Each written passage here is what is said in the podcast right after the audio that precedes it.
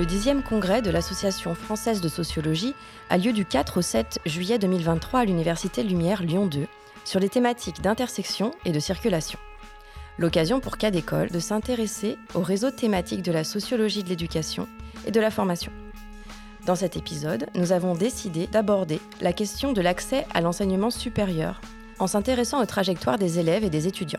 Pour en parler, nous avons le plaisir d'accueillir en direct du congrès Caroline Claire, Prague en sciences sociales à Sciences Po Lille et doctorante en sciences politiques et sociologiques au laboratoire CERAPS à l'Université de Lille. Et Margot Déage, maître de conférence à l'INSPE de Grenoble au laboratoire LARAC. Bonjour à toutes les deux. Bonjour. Alors Margot Déage, vous vous êtes intéressée aux affectations des bacheliers scientifiques de l'Académie de Toulouse. Est-ce que vous pouvez nous expliquer comment vous avez procédé? Oui, alors j'ai mené un travail dans le cadre du PIA3 Accorda qui vise à favoriser euh, une orientation plus égalitaire vers le supérieur, en particulier au regard euh, du genre, du territoire et de l'origine sociale des élèves. En fait, ce dispositif, il marche via les cordées de la réussite, via des cordées euh, qui sont des cordées d'écoles d'ingénieurs, l'INSA, l'ENAC, l'INP. Et donc, au début de la mise en place de ce travail, on se demandait finalement qui devenait, qui étaient les bacheliers scientifiques qui pouvaient s'orienter vers ces, vers ces formations après euh, la réforme des lycées. Et pour euh, les identifier, pour faire un peu une photographie des nouvelles sélections qui s'opéraient au sein euh, du lycée, j'ai utilisé les bases de données Parcoursup qui m'ont été mises à disposition par le rectorat de Toulouse. Et alors, est-ce que vous avez observé euh, des différences entre les parcours avant la réforme du bac et les parcours après, et puis aussi avec l'instauration de Parcoursup Alors, avant la réforme du bac, en fait, les bacheliers euh, scientifiques qui étaient majoritaires, ils représentaient plus de la moitié euh, des effectifs, 55% dans l'Académie de Toulouse. Et après la réforme, ils n'étaient plus que 47%. Donc déjà, on a un changement de profil des, élèves. Il y a 16% euh, de combinaisons en plus, c'est-à-dire que le nouveau bac permet aux élèves de choisir des spécialités parmi 18 spécialités. Et c'est possible aujourd'hui de faire à la fois des sciences et des lettres, à la fois des SHS et des sciences, etc. Donc ça, ça représente 16%. Il y a 16% de nouveaux baccalauréats. Et puis, au sein même des bacs scientifiques, il y a une reconfiguration des disciplines. Par exemple, euh, avant la réforme du bac, les bacheliers scientifiques choisissaient en priorité la spécialité SVT. Et après la réforme du bac, la première combinaison choisie, c'est maths et physique-chimie. Parce que les maths deviennent la discipline de sélection dans le supérieur. Et par rapport au profil des élèves, est-ce qu'il y a des différences sur les profils d'élèves qui choisissent du coup la spécialité maths? Oui, alors la sélection est euh, d'autant plus euh, strict, je dirais, à la fois sur le plan scolaire, mais aussi du coup sur le plan social. Donc il y a une part plus importante d'élèves issus de ménages cadres dans les parcours scientifiques, et il y a euh, une masculinisation des sciences, c'est-à-dire que euh, plus de la moitié des bacheliers scientifiques dans tous les départements de Haute-Garonne, ce qui n'était pas le cas avant, sont des hommes. Mmh. Alors, ce que vous dites, Margot DH, c'est que Parcoursup génère des inégalités de genre. Caroline Claire, vous, vous avez travaillé sur les effets d'un dispositif de l'enseignement supérieur qui s'appelle PEI. C'est un dispositif d'ouverture sociale des grandes écoles, justement. Est-ce que vous pouvez nous expliquer ce dont il s'agit, ce dispositif PEI je travaille effectivement sur euh, ce dispositif d'ouverture sociale appelé euh, PEI, Programme d'études intégrées, qui a été euh, créé en 2007 à Sciences Po Lille par le directeur de, Sciences Po Lille de l'époque, Pierre Mathieu, et qui a été ensuite étendu aux sept Sciences Po du réseau. Donc Rennes, Saint-Germain-en-Laye, Strasbourg, Aix-en-Provence, Toulouse, Lyon et Lille. Et donc, en fait, ce, programme, il est à destination des élèves, boursiers du secondaire ou futurs boursiers euh, du supérieur, des élèves de collège et de lycée pour les aider à euh, intégrer l'enseignement supérieur, à faire des études longues et surtout pour les élèves de première et de terminale à préparer le concours, euh, le concours d'entrée dans un des sept Sciences Po du réseau. Voilà. Et mon terrain, c'est plutôt la région Hauts-de-France, puisque donc, je suis Prague en sciences sociales à Sciences Po Lille et, donc j'étudie en fait les, les, effets de ce programme sur les trajectoires plutôt des élèves de terminale et aussi les effets de ce programme sur des étudiants qui sont déjà dans l'enseignement supérieur et qui ont participé à ce programme. Alors pour participer à ce programme, est-ce qu'il y a une manière d'être sélectionné? Alors oui, donc après je vais parler euh, de, la, sélection euh, des élèves euh, dans ce programme à Sciences Po Lille, mais c'est globalement la même chose dans les autres sept Sciences Po du réseau. Les élèves sont sélectionnés sur la base de leur dossier scolaire, leurs résultats scolaires, parce qu'il faut qu'ils aient un, un, dossier suffisamment bon pour pouvoir suivre la formation et préparer le concours sur leur motivation, donc ils écrivent, ils rédigent une lettre de motivation, et sur critères sociaux, parce que c'est avant tout un programme d'ouverture sociale, et donc euh, ils doivent être boursiers du secondaire ou futurs boursiers de l'enseignement supérieur. Alors le programme d'études intégrées, euh, PEI, c'est un dispositif de cordée de la réussite? Oui, Qu'est-ce qui est appelé cordée de la réussite en fait? Oui, alors les cordées de la réussite, euh, ce sont des dispositifs qui ont été créés, euh, si je ne me trompe pas, en, 2007 et donc qui, donc le programme PUI a très vite été labellisé cordée de la réussite en, en 2008. Au départ, il y avait aussi les parcours d'excellence hein, qui existaient euh, en parallèle avec les cordées de la réussite. Ces deux euh, dispositifs ont été fusionnés en, 2020.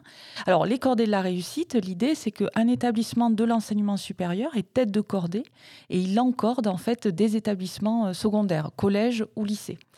Et donc, euh, l'idée, c'est euh, que, voilà, c'est d'aider un petit peu les, élèves hein, à intégrer euh, l'enseignement supérieur, à les accompagner dans l'enseignement supérieur, soit les grandes écoles. Donc, il y a, Margot a cité l'INSA à Toulouse, ou voilà, à, Lille, il y a beaucoup de cordées, notamment l'ESJ, l'École supérieure de journalisme, Sciences Po, l'École supérieure du paysage, enfin, puis l'université aussi, l'université de médecine, par exemple, qui est tête de cordée.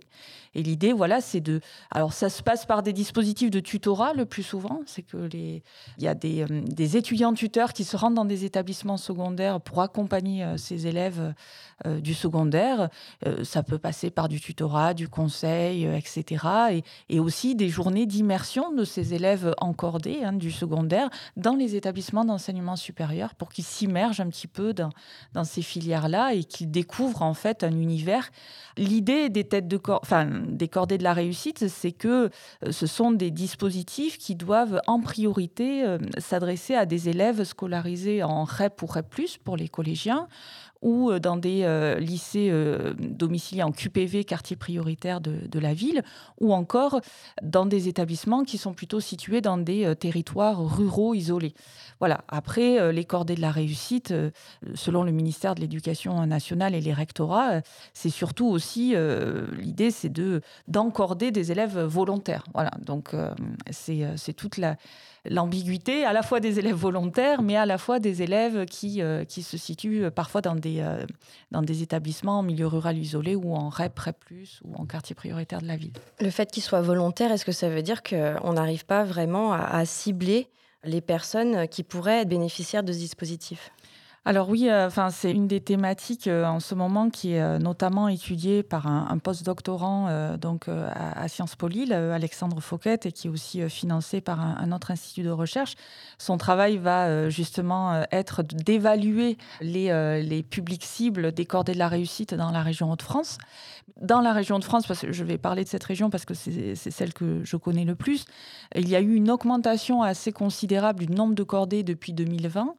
Euh, aujourd'hui, il y a à peu près 30 000 élèves euh, du secondaire encordés, donc ce qui est beaucoup dans la région, beaucoup d'établissements aussi de l'enseignement supérieur. Et il y a des difficultés vraiment à évaluer euh, les, publics cibles et les profils sociologiques précis en fait de ces élèves qui participent à ces dispositifs. Ça, c'est le premier point qui est une des fragilités des cordées euh, de la réussite, finalement, c'est que on a une augmentation considérable du nombre euh, d'élèves en cordée, mais on ne connaît pas suffisamment le profil euh, sociologique des, élèves en cordée et les effets finalement de, ces dispositifs sur leur trajectoire future. Après dans l'enseignement supérieur Quels sont leurs choix d'orientation? Est-ce qu'ils choisissent plutôt des études courtes, longues? Est-ce qu'il y a un vrai effet positif ou pas? Donc ça, c'est une première fragilité. Et la deuxième, deuxième fragilité, c'est vrai que on, est, euh, enfin, qui rejoint la première, mais on est vraiment peut-être euh, un peu trop dans une démarche, c'est vrai, quantitative finalement, et, et, un peu moins dans une évaluation qualitative de, de, de ces dispositifs. Alors, dans les Hauts-de-France, il y a 30 000 élèves qui sont encordés de la réussite. À peu près, hein, oui. C'est ce que vous nous dites à peu près. Margot Déage, est-ce que dans Parcoursup, dans l'Académie de Toulouse, ou même ailleurs, j'imagine, parce que enfin, Parcoursup, c'est pareil partout en France, est-ce qu'il y a une manière de, repérer les élèves qui sont euh, euh, encordés de la réussite sur cette plateforme? Oui, alors euh, dans l'Académie de Toulouse, ils ont mis en place un tag, c'est noté dans le dossier de l'élève qu'ils ont participé à ces cordées, et c'est un moyen pour eux de valoriser en fait leur participation, quand bien même ils n'iraient pas dans les écoles d'ingénieurs qui les ont, qui les ont accompagnés. C'est une manière, puisque en fait, participer au cordées, c'est faire euh, du temps scolaire supplémentaire, c'est participer à d'autres activités, à être formé à peut-être des, des codes, euh, les codes du supérieur, des codes de rédaction, des choses comme ça, comment préparer un concours, un oral, etc. Et donc, euh, cet investissement peut être valorisé au moment de la sélection sur Parcoursup. Alors, Margot DH, vous nous expliquiez euh, qu'il y avait des inégalités euh, de genre que vous aviez repérées dans, votre étude. Est-ce que vous, au niveau des résultats, de ce que peut euh, essayer en termes d'inégalité de résoudre ce dispositif PU, est-ce que vous voyez aussi des avancées de ce côté-là? Par rapport à la variable du genre Oui. Alors, il euh, faut savoir que oui, y a, déjà, il y a beaucoup de filles qui sont euh, inscrites euh, dans ces programmes, souvent d'ouverture sociale. C'est une chercheuse, Alice Pavie, qui a, écrit un article récemment sur notamment le nombre de filles dans ces dispositifs-là. Dans le programme PUI, on voit quand même une forte proportion de, filles hein, qui sont dans ces dispositifs. Et à Sciences Po Lille, après, les étudiants, il y a à peu près, euh, alors il y avait deux tiers de filles à peu près et un tiers de garçons, euh, surtout en 2020-2021. Et depuis que le concours a été euh, remis en place, parce qu'avec la période du Covid, il y avait eu une parenthèse, voilà. Et depuis que le concours a été remis en place de manière classique en 2022, on est à peu près 50% de garçons, 50% de filles scolarisées à Sciences Po Lille. Mais c'est un public très féminin. Si je peux me permettre de rebondir, en fait, il y a un effet de filière finalement, puisque les filles ont plus de facilité euh, ou d'envie de, s'orienter vers les SHS, alors que les garçons ont plus d'envie d'aller euh, en général. Donc ça, c'est ce que j'ai vu dans, ma recherche vers les, vers les sciences dites dures, avec tous les guillemets du monde. Donc euh, voilà, c'est pour ça qu'on constate vraiment ces différences dans nos deux enquêtes. Oui, oui, oui. Et par rapport à d'autres critères que, le genre, qu'est-ce que vous avez repéré dans vos résultats? Oui, alors c'est un, travail en cours, hein, donc j'ai pas pu euh, étudier toutes les données euh, dont j'avais encore à disposition. Mais c'est vrai que sur les, premiers résultats, ce qu'on peut dire, c'est que on a, euh, enfin, le, programme PUI a notamment durci un petit peu ces critères dans l'idée d'être un programme avant tout à destination des boursiers, donc d'intégrer de moins en moins d'élèves non boursiers parce qu'il y avait euh, toujours un petit peu des parfois des exceptions euh, qui euh, d'élèves non boursiers qui pouvaient intégrer le programme. Mais là ça reste exceptionnel comme comme phénomène. Après ce qu'on remarque c'est qu'on peut avoir des boursiers du secondaire des boursiers de l'enseignement supérieur dans le programme PUI ce qu'on remarque après c'est qu'il y a assez peu de boursiers du secondaire qui intègrent Sciences Po en première année. Donc ceux qui parviennent à passer le concours et à réussir le concours, ce sont souvent des, euh, des élèves boursiers de l'enseignement supérieur à des échelons 0 bis, 1 ou 2. Et peu d'élèves d'échelons très élevés euh, de, bourse, de la bourse Crous euh, parviennent finalement à intégrer l'école. D'accord. Quand vous nous parlez d'échelons 0 bis, 1 ou 2, c'est euh, les, les, échelons euh, de, de l'échelle par rapport à la. voilà, c'est-à-dire que le, le Crous a, une échelle hein, euh, qui va, il me semble, de, de 0 bis à 5 en fonction du revenu des parents, l'élève est donc affilié à un de ces échelons, ce qui correspond à un montant de bourse sur l'année qui va à peu près de 1000 à 5000 euros sur, sur l'année. Et donc, euh, quand on est échelon 0 bis ou 1, on bénéficie d'une bourse avec euh, des revenus de, parents qui, sont, qui peuvent appartenir à la classe moyenne ou classe moyenne inférieure, hein, qui, euh, qui, ont, qui, sont d'origine sociale assez modeste. Mais il y a encore assez peu d'élèves boursiers vraiment d'échelon 5-6 hein, de l'enseignement supérieur qui sont dans ces écoles-là, dans les Sciences Po et même au niveau national. Hein, les, chiffres soulignent ça. Donc quand on a l'échelon 5-6, c'est qu'on est, est, dans une situation beaucoup plus défavorisée. Oui, beaucoup plus défavorisée. Oui. Mm. Et donc ces élèves-là, ils n'arrivent pas à accéder. C'est pas qu'ils participent pas au dispositif PEI, Alors, ou c'est qu'ils ne sont pas en réussite. Oui, c'est là où c'est un point qu'il faudra que j'approfondisse et que j'étudie. C'est-à-dire que le programme PEI en, terminale euh, à Sciences Po Lille, c'est à peu près 200 et quelques, 200 et quelques élèves. Il y en a sur les 200 qui participent euh, donc à ce programme en terminale, 100 et quelques qui euh, passent le concours. Alors, on a encore des difficultés à connaître le nombre précis d'élèves de terminale qui, qui, passent le concours. Et sur 100 élèves qui passent le concours, il y en a, cette année, par exemple, il y en a 24 hein, qui ont été admis dans un des 10 Sciences Po euh, de France. Donc, les 7 Sciences Po du réseau et Sciences Po Bordeaux, Sciences Po Grenoble et Sciences Po Paris. Sur ces 24, il n'y en a que deux boursiers du secondaire, hein, donc euh, d'origine sociale euh, très, très modeste. Les autres sont boursiers de l'enseignement supérieur. Il me semble qu'il n'y en a qu'une à peu près qui est euh, non boursière. Voilà. Donc c'est à peu près pour vous donner un échantillon sur les 24 admis. On, a deux boursières du secondaire. Les autres sont boursiers quand même de l'enseignement supérieur. Donc ça reste vraiment un, dispositif d'ouverture sociale et, pour les boursiers. Donc ça c'est très important. Mais c'est vrai qu'il y a un décrochage en fait des, des, boursiers du secondaire soit ils s'inscrivent au programme, mais après ils le passent pas forcément, ou euh, bon, il y a aussi des taux d'échec peut-être plus importants euh, pour, pour eux. Est-ce que le critère social, euh, Margot DH, c'est quelque chose que vous avez étudié dans vos résultats par rapport à, la réforme du baccalauréat?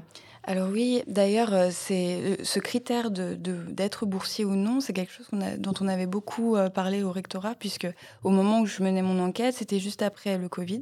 Donc il pouvait y avoir des élèves euh, de milieux sociaux euh, dits favorisés euh, dont les parents avaient exercé des professions en haut de la hiérarchie sociale qui n'avaient pas de revenus du fait du Covid. Et donc, ces, élèves devenaient éligibles à ces programmes-là.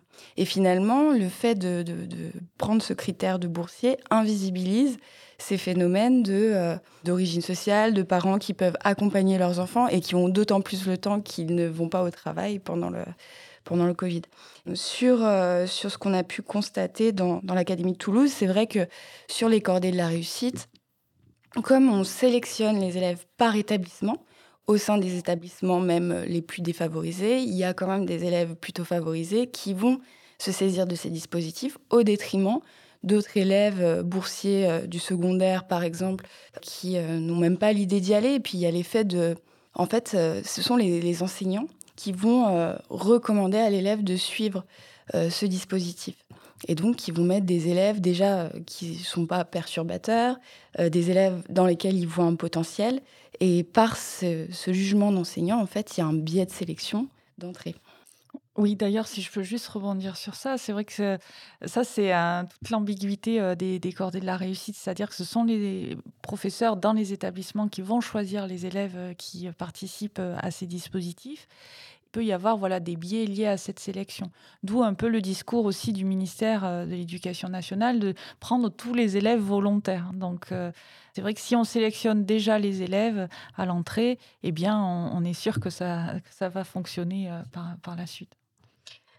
Caroline Claire, est-ce qu'il y a des limites à un tel dispositif? Mmh. Non, non, après, ce que, je, laisserai euh, peut-être Margot dire aussi un, point sur ça. Mais bon, alors, il y a, y a, évidemment des. Sur les cordées de la réussite et sur ce dispositif, par exemple, sur lequel je travaille, il y a évidemment des, fragilités, des, euh, des, limites.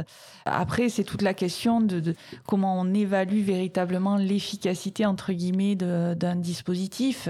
Ça reste quand même très positif dans le sens où, euh, quand on voit, il y a une équipe de Sciences Po Toulouse qui a produit des chiffres sur euh, le programme PUI, ils ont quand même bien mentionné que lorsqu'on est boursier du secondaire, on a beaucoup plus de chances de rentrer dans un des sept Sciences Po euh, de l'IEP, euh, dans un des sept Sciences Po en ayant suivi le programme que lorsqu'on est boursier du secondaire, qu'on tente de passer le concours, mais qu'on n'a pas suivi le programme. Donc il y a un effet quand même de la variable participation au programme qui joue positivement sur les boursiers du secondaire.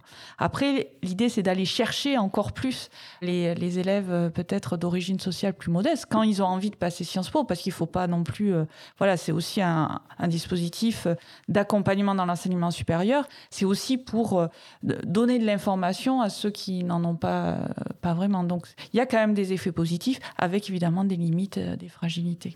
Voilà. Oui, il peut y avoir donc ces effets positifs sur les élèves et puis il y a aussi des effets positifs pour les établissements puisqu'on est dans une politique aujourd'hui de construction d'un continuum bac 3, bac plus 3, et le fait de venir, faire venir euh, des, étudiants ou bien des représentants des établissements du supérieur, finalement, participe à renseigner les enseignants du secondaire sur les possibilités qui sont offertes à leurs euh, élèves pour la suite. Donc ça, c'est une manière de pouvoir euh, mieux accompagner les élèves dans l'orientation. Maintenant, il y a, une difficulté du fait que toutes les les têtes de cordée ne, disposent pas des mêmes moyens. Bon, ce lien, euh, du coup, est plus ou moins fort selon les moyens dont disposent les têtes de cordée. Merci Margot Déage et Caroline Claire d'avoir pris le temps de répondre à nos questions. Vous pouvez retrouver toutes les informations sur le 10e congrès de l'AFS de juillet 2023 sur le site de Cadécole à l'adresse suivante ife.ens-lyon.fr slash Nous vous invitons également à écouter les interventions des autres invités avec lesquels nous avons eu la chance de nous entretenir, à l'animation et à la production Florence Sauvebois et à la réalisation Sébastien Boudin. À bientôt sur Cadécole.